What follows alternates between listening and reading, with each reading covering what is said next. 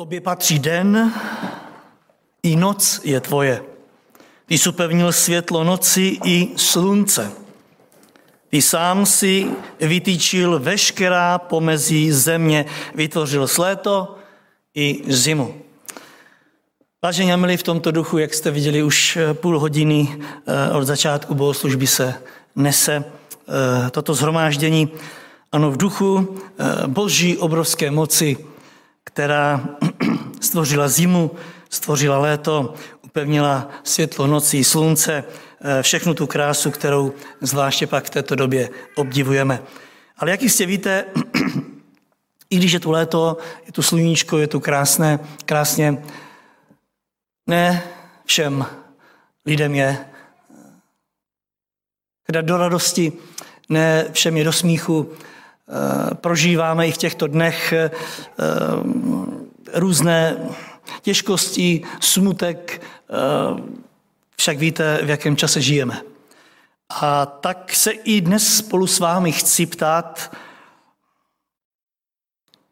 co je důvodem toho, že i když venku svítí sluníčko, se neusmíváme.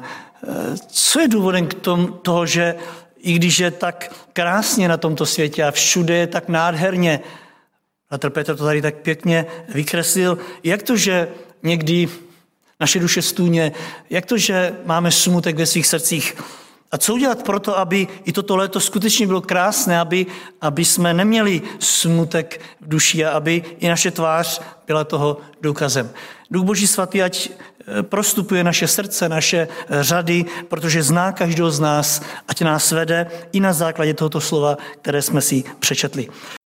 Drazí bratři, sestry, přátelé, milí hosté, ať už jste přišli odkudkoliv, buďte požehnáni i na tomto místě u slova, které je dnes před námi, ať Duch Boží prostupuje, jak už jsem řekl, naše řady a konkrétně naše srdce a ať nás vede a přitahuje blíže k sobě, eh, protože, jak už eh, tady zaznělo, eh, je toho tolik, co nás od té krásy odvádí, co nám zabraňuje ji vidět a co nás tíží.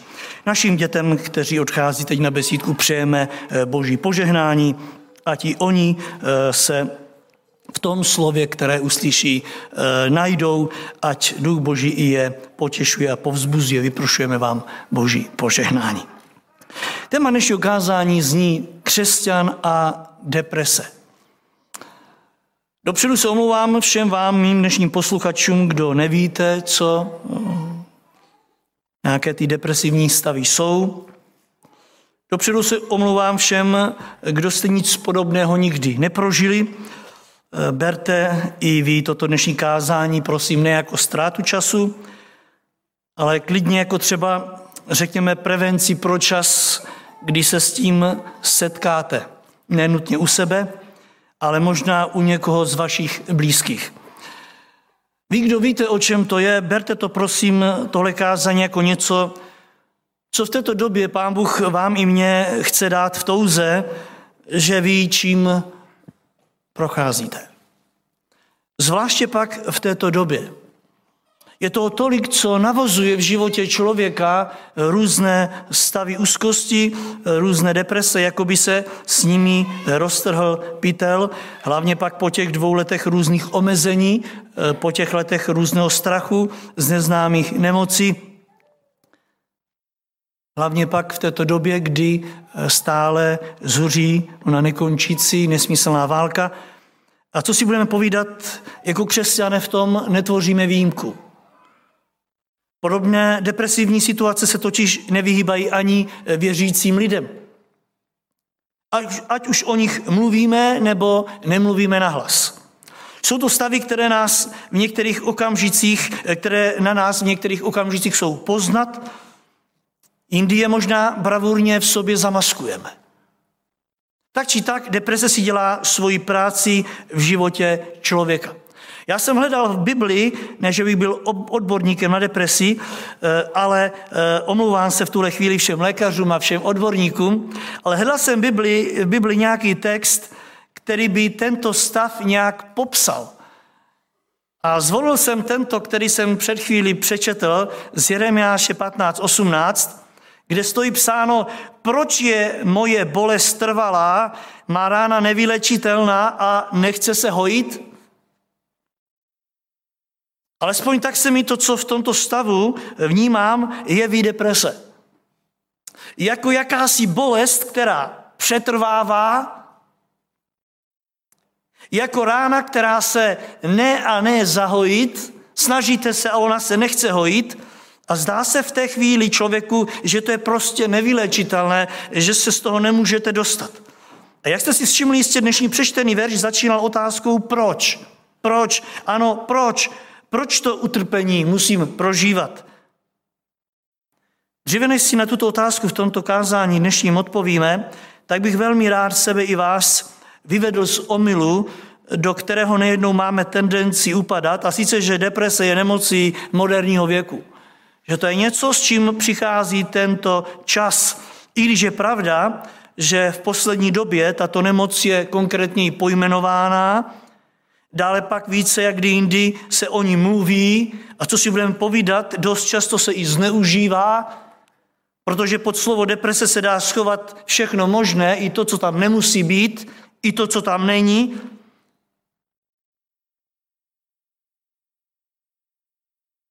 Přece jen deprese jako taková tu byla od počátku, co se na tomto světě objevila nepravost. Však už ten název deprese z latinského depresio, což znamená stlačení, potlačení, nebo chcete-li sevření, což má za následek v životě člověka ať už skleslost, no díváte se na člověka a vidíte, že je skleslý, nebo má za následek pokles energie, máte člověka, že nemá chuť k životu, za následek má taky i snížení schopnosti radovat se. No člověk, který se radoval a byl, byl sama legrace, vidíte, že se nedokáže radovat. Za následek má i poruchy koncentrace, no, když člověk se nekoncentruje, taky snadnou unavitelnost. Té chvíli se i snižuje sebevědomí. Člověk, který si věřil, už nemá sebevědomí. Dostavuje se různými způsoby pocit viny, pocit bezcenosti, pesimistický pohled na budoucnost. Člověk, který stále viděl sluníčko, pojednou si říká, už stejně nevíde. Ano, přichází tam průchy spánku, nechutenství, úzkosti a dokonce u některých i myšlenky uh, na ukončení života na tomto světě. Vážení, toto všechno už tu bylo, je a zdá se, že tu zůstane, dokud si ďábel bude dělat svoji práci na tomto světě. Já vám poukážu v prvé části kázání na pár eh, biblických příkladů lidí, kteří s depresí měli co dočinění a že opravdu se vyřádila v jejich životech. Pojmenu několik mužů biblických pro vás, to nebude nic, nic cizího, nic divného. Tím prvním eh, je prorok Eliáš. Byl to velký boží muž, o kterém nám Bible vypráví v první královské od 17. kapitoly. Navíc čteme, že to byl prorok. Velmi slavný prorok na tu dobu. Prorok, který se nezastavil ve své službě ani před králem. Prorok, jehož modlitba zastavila déšť na tři a půl roku. Prorok, na jehož slovo Bůh seslal oheň z nebe. Chci, abyste viděli zmocněné boží muže, které deprese dostala hodně nízko. V určitou chvíli života, představte si dokonce ve chvíli, kdy se zdálo, že takzvaně na vrcholu služby přichází stav, ve kterém tento prorok se netají, že chce umřít. Vnímejte, ve chvíli, kdy si měl přát, aby co nejvíc žil, protože tam teprve měla začít jeho pořádná služba, kdy dokázal přivolat z nebe oheň a e, ten vysušil i vodu a tak dále. První královská 19. kapitola 2. část 4. verše říká, už dost, hospodine, vezmi si můj život. Skončeme to. Už nechci ani krok jít v tomto krásném světě dál. v této požehnané službě dál. Nechci, ukončit to. Je to vůbec možné? Druhý příklad, podívejte se na druhého božího muže a to je Job. Opět velmi vlivný, zámožný, silný muž, muž požehnán Bohem, táta od desíti dětí. Přijde ale i do jeho života den, ve kterém Job prohlásil něco, co si ani neumíme mnozí představit. Desátá kapitola, první verš. Život mě omrzel. Chápete to? Život mě omrzel. Všimněte si, že i on je velmi blízko myšlenek na smrt. A následuje teď spousta lítostivých slov ohledně toho, že se vůbec narodil. 10. kapitola, 18. verš. Proč si mě vyvedl z matčina lůna? Kež bych byl zhynul a žádné oko mě nespatřilo. Byl bych, jako bych nikdy nebyl. Byl bych nesen ze života matky k hrobu. Třetí jméno, které chci uvést, je David.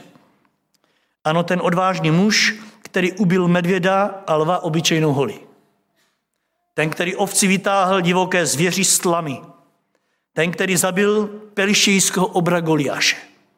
Ten, který zvítězil nad Saulem a tak dále a tak dále. I do jeho života přišel den, kdy padl k zemi, ležel tam, říká Bible, bez jídla celých sedm dní. 2 Samuelova 12. kapitola, 16. verš.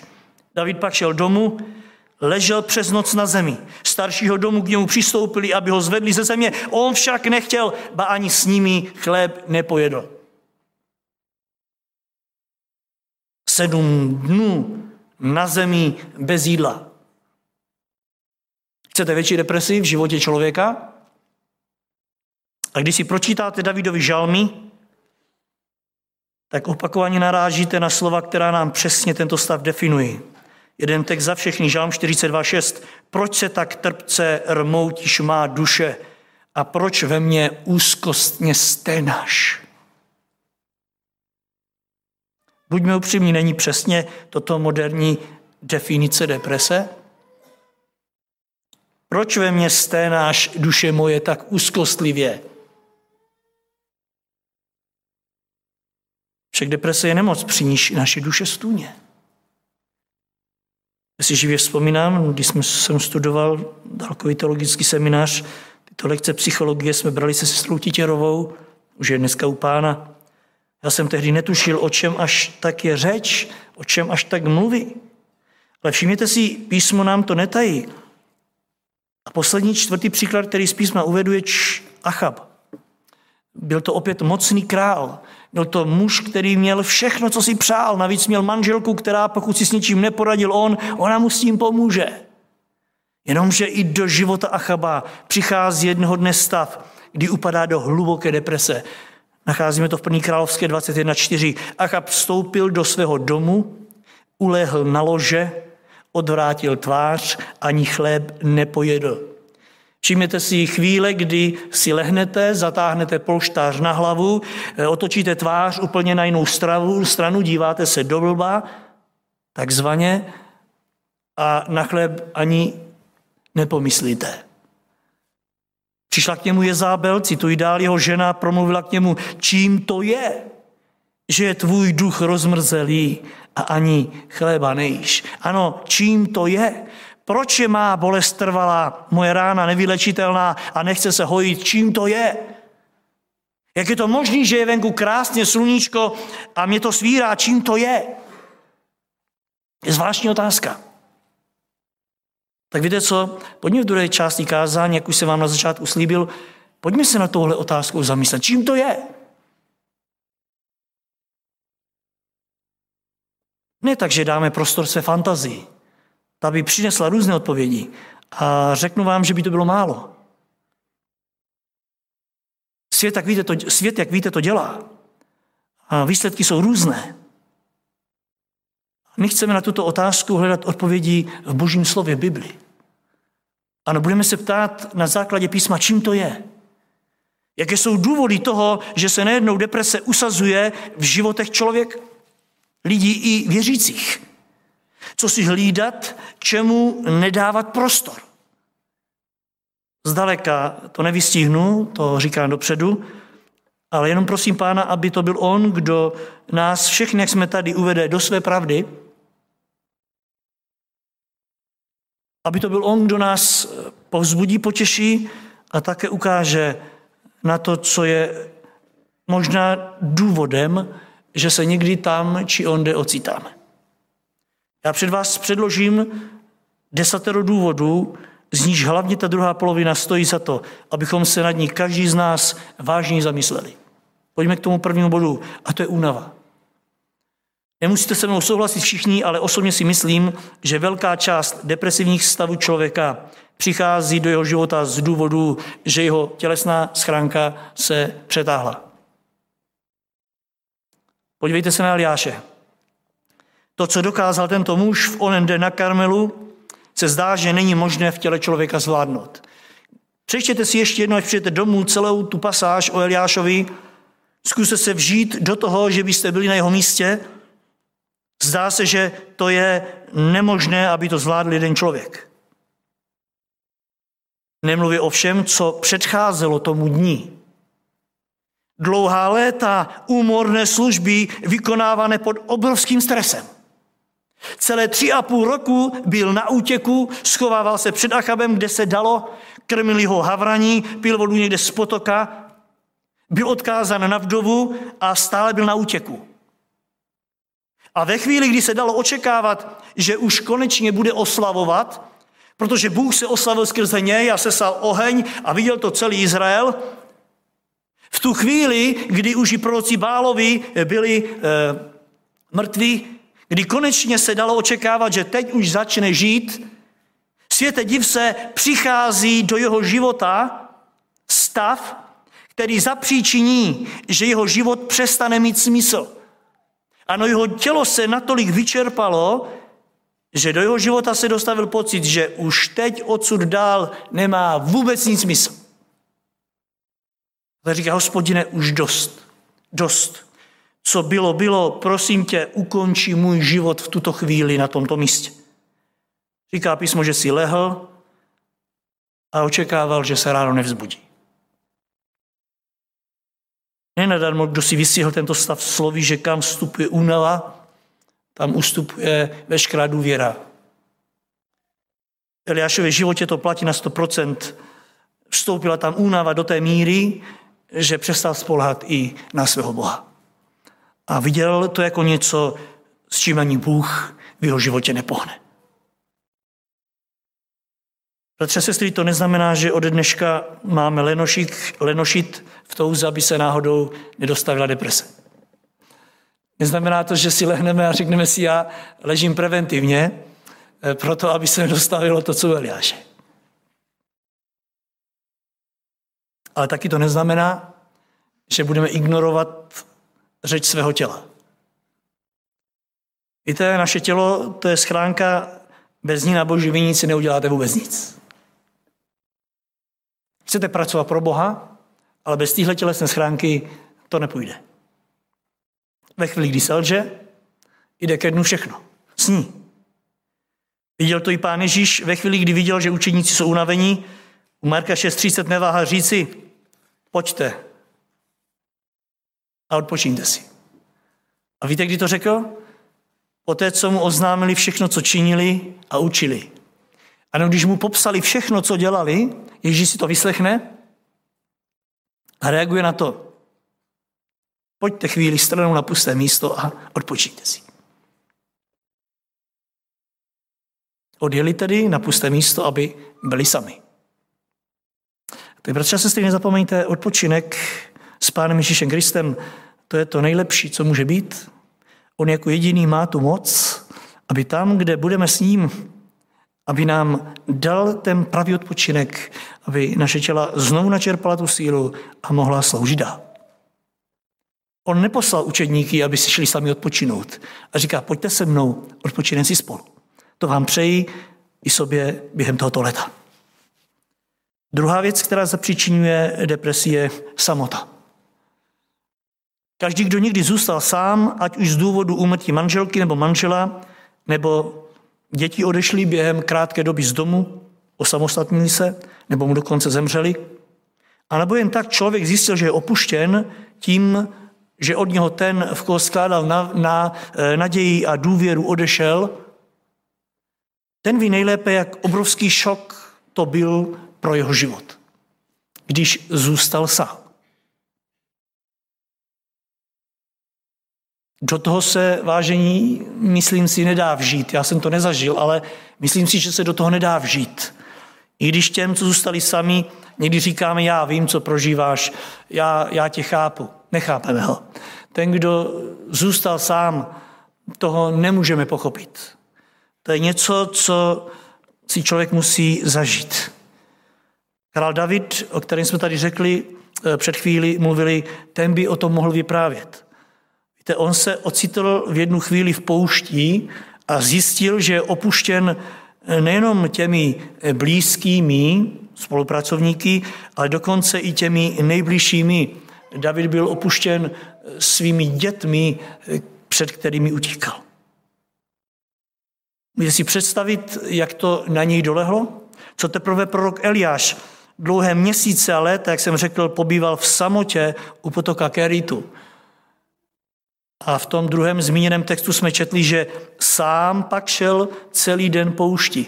Bible předtím, než se zhroutil, klade důraz na to, že celý den šel sám. Víte, tady není nutně řečeno, že šel sám, že tam neměl nikoho vedle sebe, ale uvnitř byl osamocený. A večer jednoduše chtěl, aby žádné ráno nebylo. Stejně tak Job. Joba opustili nejenom děti, kteří zemřeli, dokonce ho opustila i jeho manželka. Jednoduše ho odhodila jako kus hadru. Řekl zlořeč Bohu a umří, nemá to vůbec smysl. A přátelé, je pravda, že za Jobem přišli jeho přátelé, mluvili s ním, ale když si čtete to, co s ním mluvili, tak zjistíte, že mu způsobili ještě větší samotu, než byl sám. On se před nimi ještě více uzavíral, aby se ochránil od těch jejich řečí. Tak bratři a sestry, nepodceňujeme samotu. Jak vidíte, je zrádná. Nepodceňujte ji u sebe a nepodceňujme ji u druhých, když vidíme, že jsou osamoceni. Udělejme proto to, co cítíme, že máte udělat.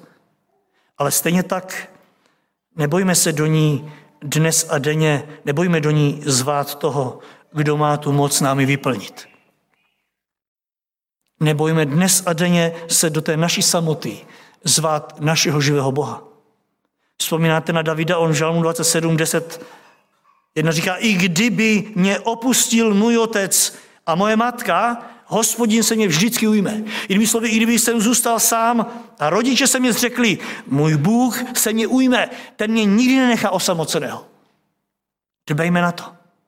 Třetí věc, která se tady dostavuje a zapříčinuje depresi, je nemoc. Job by nebýt nemocí možná nikdy do tak těžké deprese neupadl. Ano, to, co čteme, že Job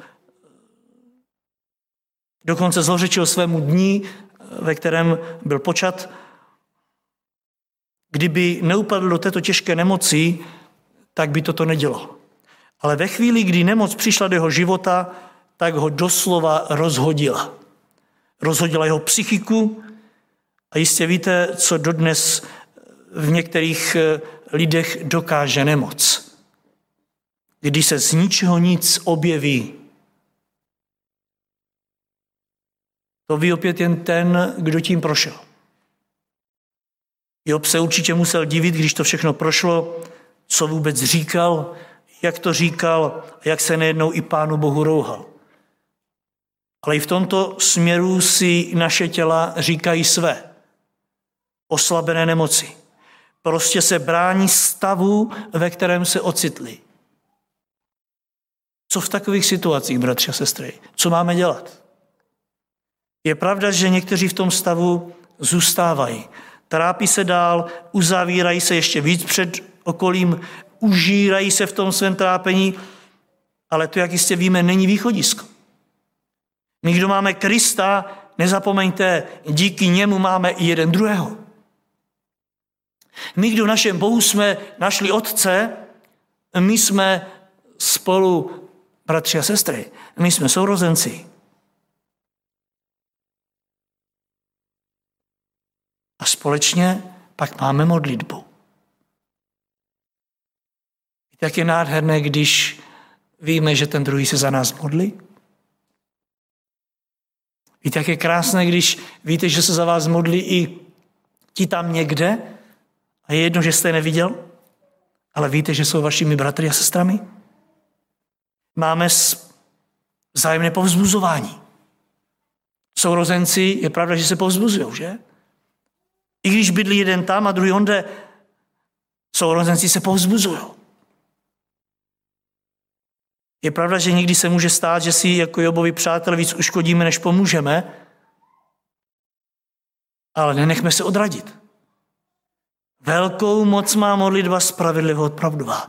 Velkou moc má povzbuzení, velkou moc má obyčejná sms velkou moc má telefonát, velký, velkou moc má to, když někdo řekne, hele, pozdravoval tě teda onen, vzpomněl si na tebe.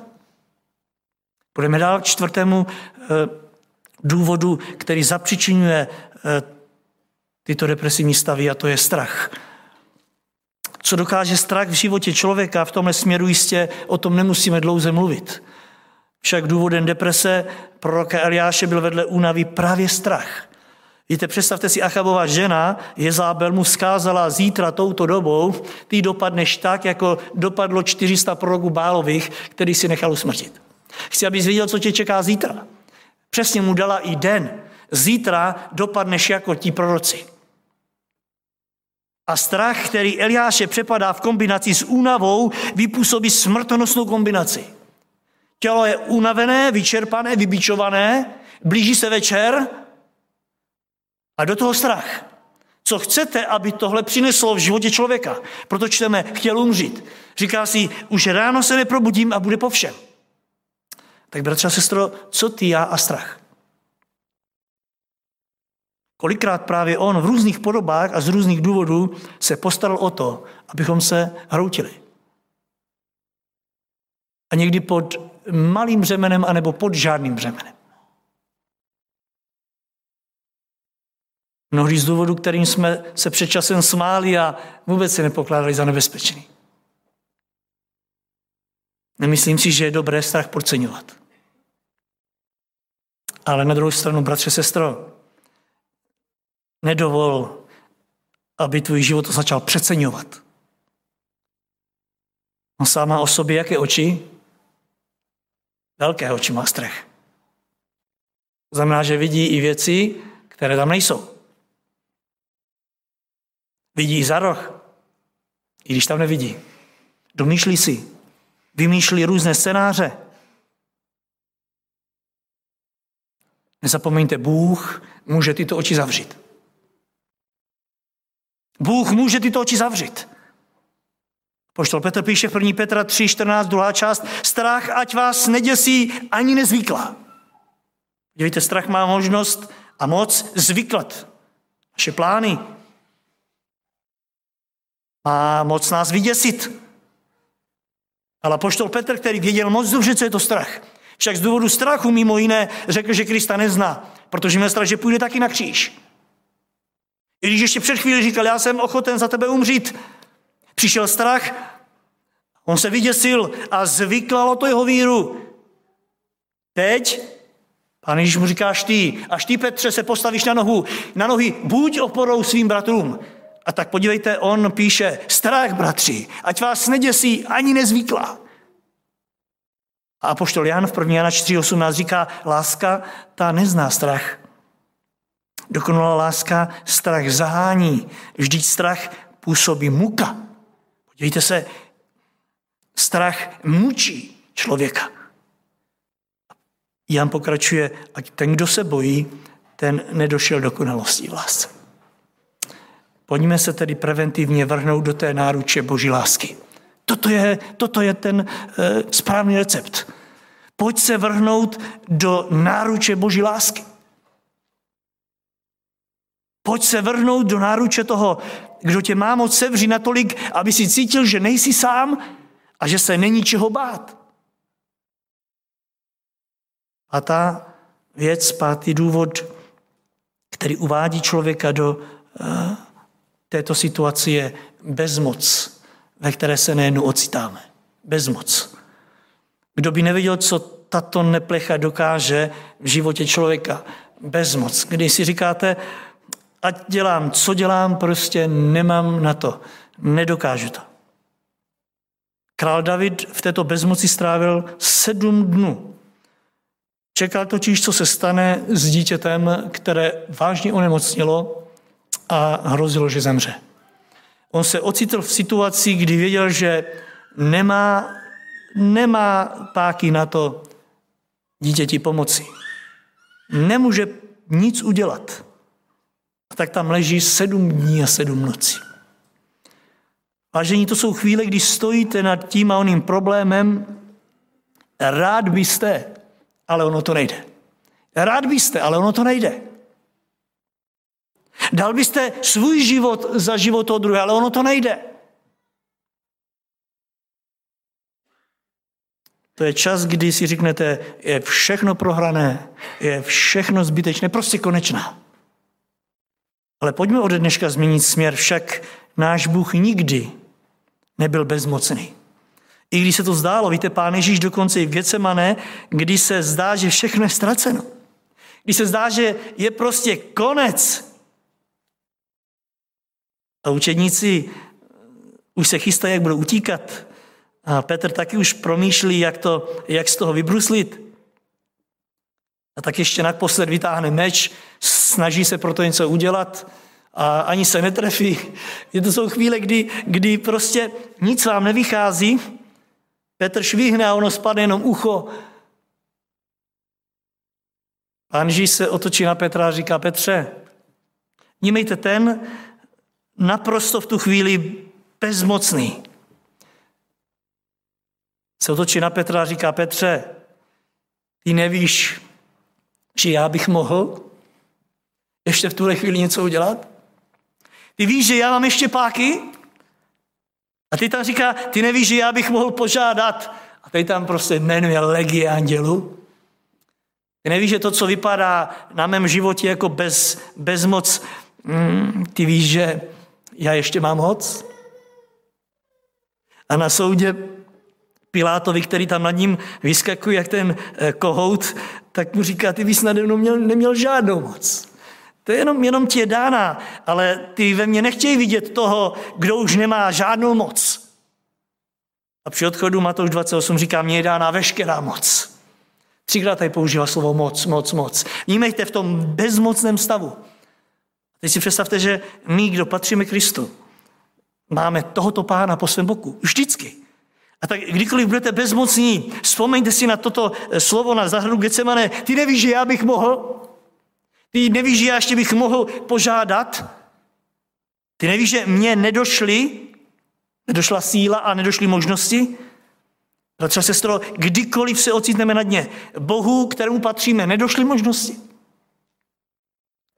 Šestá věc, a teď bych rád, bychom spozornili, která, šestá věc, která se dostává do popředí a tlačí nás k depresi, je porovnávání se. A teď si tam dejte, koho chcete.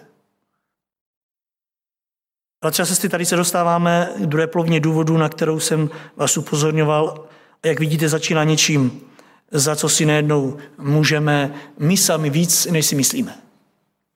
Řekneme si, jak to, jak to, že jsem se ocitl tam a onde, jak to, že mě přestal bavit uh, život, jak to, že už sluníčko nesvítí tak jasně, jak to, že už vlastně váši není tak krásně, jako bývalo. To si jenom myslíme. Protože se uh, mezi nás a to krásné dostalo něco, co nás tlačí k zemi. Ano, můžeme si za spoustu věcí otázce deprese víc, než si myslíme. Ne, že bychom za těch pět minulých důvodů nemohli, určitě e, si můžeme nejednou za strach, který si navodíme, za bezmoc, za samotu, za únavu, za nemoc, i za to si někdy můžeme, ale možná ne v takovéto míře, jako za těchto dalších pět důvodů, z nich je právě to první porovnávání se s někým druhým. Ano, divili byste se, kolikrát do našich životů přijde deprese jen proto, že jsme se nechali zemdlit tím, že nejsme jako on a že nejsme jako ona. Potlačujeme v sobě něco, co na první pohled není vidět, ale ono nás to užírá do té míry, do té míry že v nás něco povolí. Znal to prorok Eliáš. Víte, co on řekl hospodinu? Už dost, hospodine, vezmi si můj život, vždyť nejsem lepší než moji otcové. Jak vidíte, já si nechci vymýšlet. Já vycházím z písma, konkrétně od tohoto muže. On upadl vedle únavy a strachu do deprese právě proto, že si dal vedle sebe svého tátu a svého dědu a nevím koho dalšího. Otče, eh, tedy od eh, hospodine, skončí to se mnou, protože nejsem lepší než můj táta. Nejsem lepší než moji předci. No a co, když nejsi lepší? No to už si musím odpovědět sami. Proč se trápíš, že nejsi lepší? Víte, znali to i křesťan, eh, křesťané v prvotní církvi. A poštol Pavel předtím velmi varoval, 2 Korinským 10, 12 verš, říká, nepovažujeme se zařadit mezi ty, nebo srovnávat s těmi, kteří doporučují sami sebe. My se neopovažujeme srovnávat s těmi ostatními.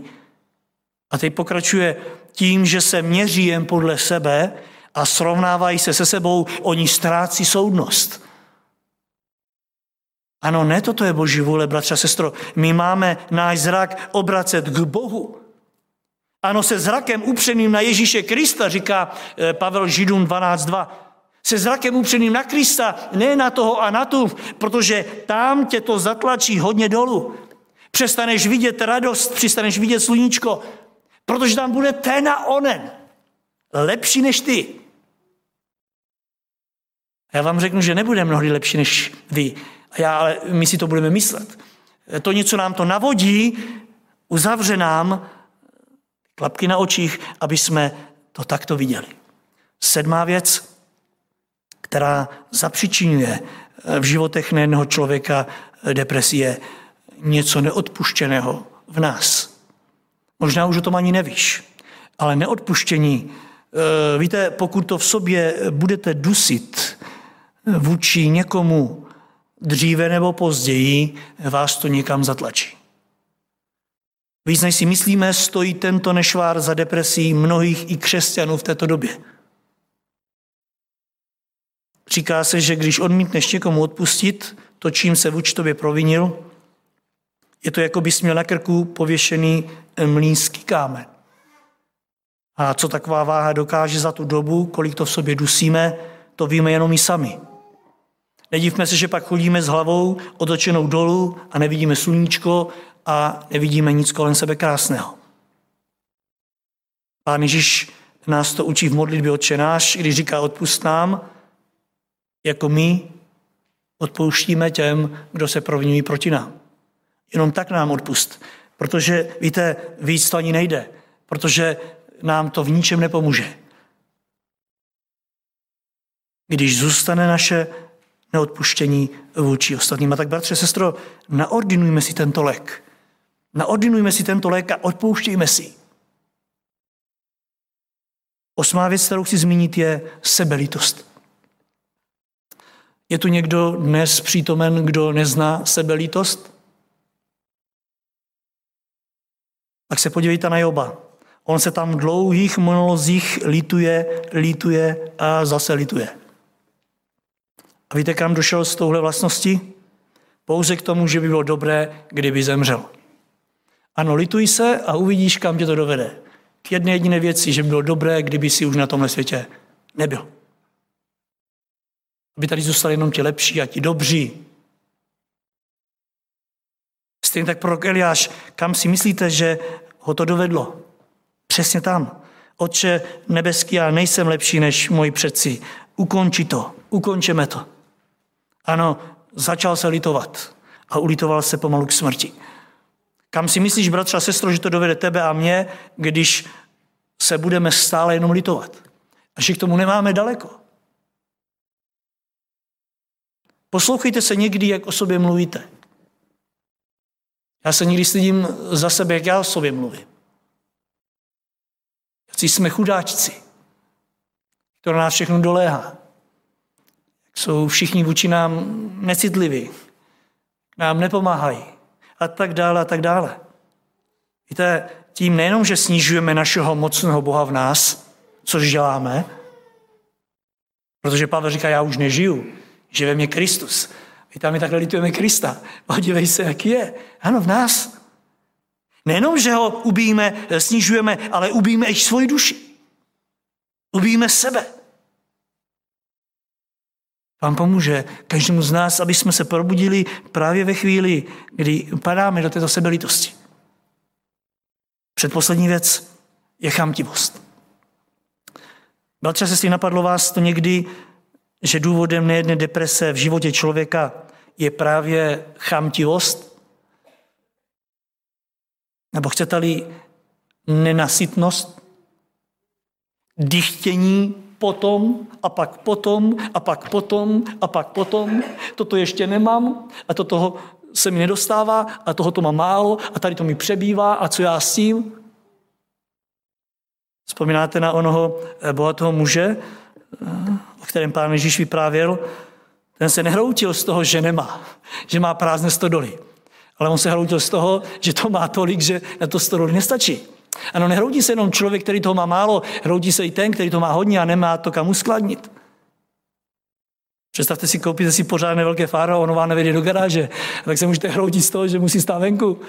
A teď budete muset stavit velkou garáž a to bude taky další peníze. Ano, hroutí se i bohatí lidé, víc než mi chudí. Chudší, než jsem chudý, bratři a sestry. Ano, chamtivost. Achab nám budíš příkladem. Zkuste si představit tu situaci. První královská 21.4. Achab vstoupil do svého domu, ulehl na lože, odvrátil tvář, ani chléb nepojedl. Přišla k němu Jezábel, jeho žena, a promluvila k němu, čím to je. Jako správná žena. Přišla vylečit svého manžela. Čím to je, chlape?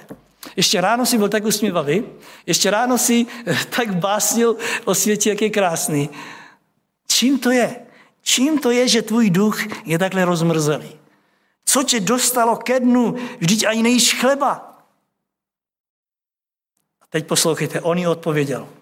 I ženo moje, hm, mluvil jsem s nábotem izraelským, tady tím sousedem, co má tady zahradu vedle. A řekl jsem mu, dej mu svoji vinici za stříbro, anebo přeješli, přeješli si, dám ti za ní jinou vinici. Sousede, co říkáš? Soused na to, on mi řekl, svou vinici ti nedá. A tak Achab, no cože byl král? Myslíte, že králové, když mu soused něco nechce dát, že nesmutí? Tento král přijde domů, zatáhne peřinu na hlavu, nikoho nechce vidět ani slyšet. Soused mi nechce dát vinici. A chápe, a ty máš málo vinic, jsi král, ne?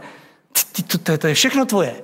No jo, ale ta sousedová, víš, to mi už nechce dát. Ležel poštář na hlavě, nejedl, rozmrzel a podrážděný. A žena říká, čím to je? Čím to je, muži můj? Čím to je? Čím to bylo? Nenasytnost. Měl to dost. Chtěl ještě tu jednu vinici a říká si, a pak bych byl šťastný. Pak by sluníčko bylo lepší. Ne, nebylo. Pak by si viděl druhého souseda a pak by si viděl ještě tamto a tamto. Už víte, proč Pavel v 1. Timotovi 6.8 říká, máme-li jídlo a oděv? Pojďme si to říct všichni.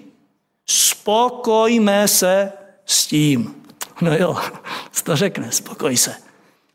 Vážení, ono to ale chceme-li být radostní, jinak nepůjde. Máme-li jídlo a oděv, spokojme se s tím. A však víte, že Pán Bůh vám dává tolik toho dalšího a to nám v tom pomůže. Desátá poslední věc, kterou chci končit, je skrytý hřích. Vážení do deprese nejedného člověka dostává něco skrytého v nás. Kdo si řekl, že skrytý hřích v životě člověka je jako kamínek v botě? Nikdo ho nevidí, ale pokud ho nevyklepeš, ty nebudeš v pohodě. Půjde vedle, půjdeš vedle ostatních, budeš se možná i usmívat, ale on tě prostě bude stále tlačit, budeš si povídat pěkné věci, možná si budeš zpívat s ostatními, ale stále budeš myslet na to, že tě to tlačí v botě Jak víte, co dokáže kamínek. Proto k tomuto bodu, bodu nechci už nic dodávat. To už bude na každém z nás, ať Duch Boží svatý nám ukáže, co je tím spouštěčem, který v nás narušuje tu zdravou rovnováhu. Ať Duch Boží ukáže mě i vám, co narušuje zdravou rovnováhu v našich životech. Nechci tímto říci, že nemáme přijímat to, co nám napsali lékaři. To vůbec ne. Nechci nahrazovat tím, co jsem řekl, lékařskou péči. Nechci být špatně pochopen. Ale zároveň vám chci říct, že nechci opomíjet to, co nám Bůh dává takto černě na bílém. A ukazuje nám, možná to je toto. A jestli to napravíš, možná už nebudeš potřebovat nic vedle toho. Pokud odmítneš a dáš řích ten, který si skrýval před Bohem ven, pokud přestaneš dychtit po zbytečných věcech, pokud se přestaneš eh, lítovat, pokud se, eh, bratři a sestro, eh, přestaneš trápit spou zbytečnými věcmi, které, které tě sužují, pokud se přestaneš porovnávat s ostatními, pokud se postavíš bez moci strachu, i nemoci a samotě, možná přijde to, co tolik očekáváš.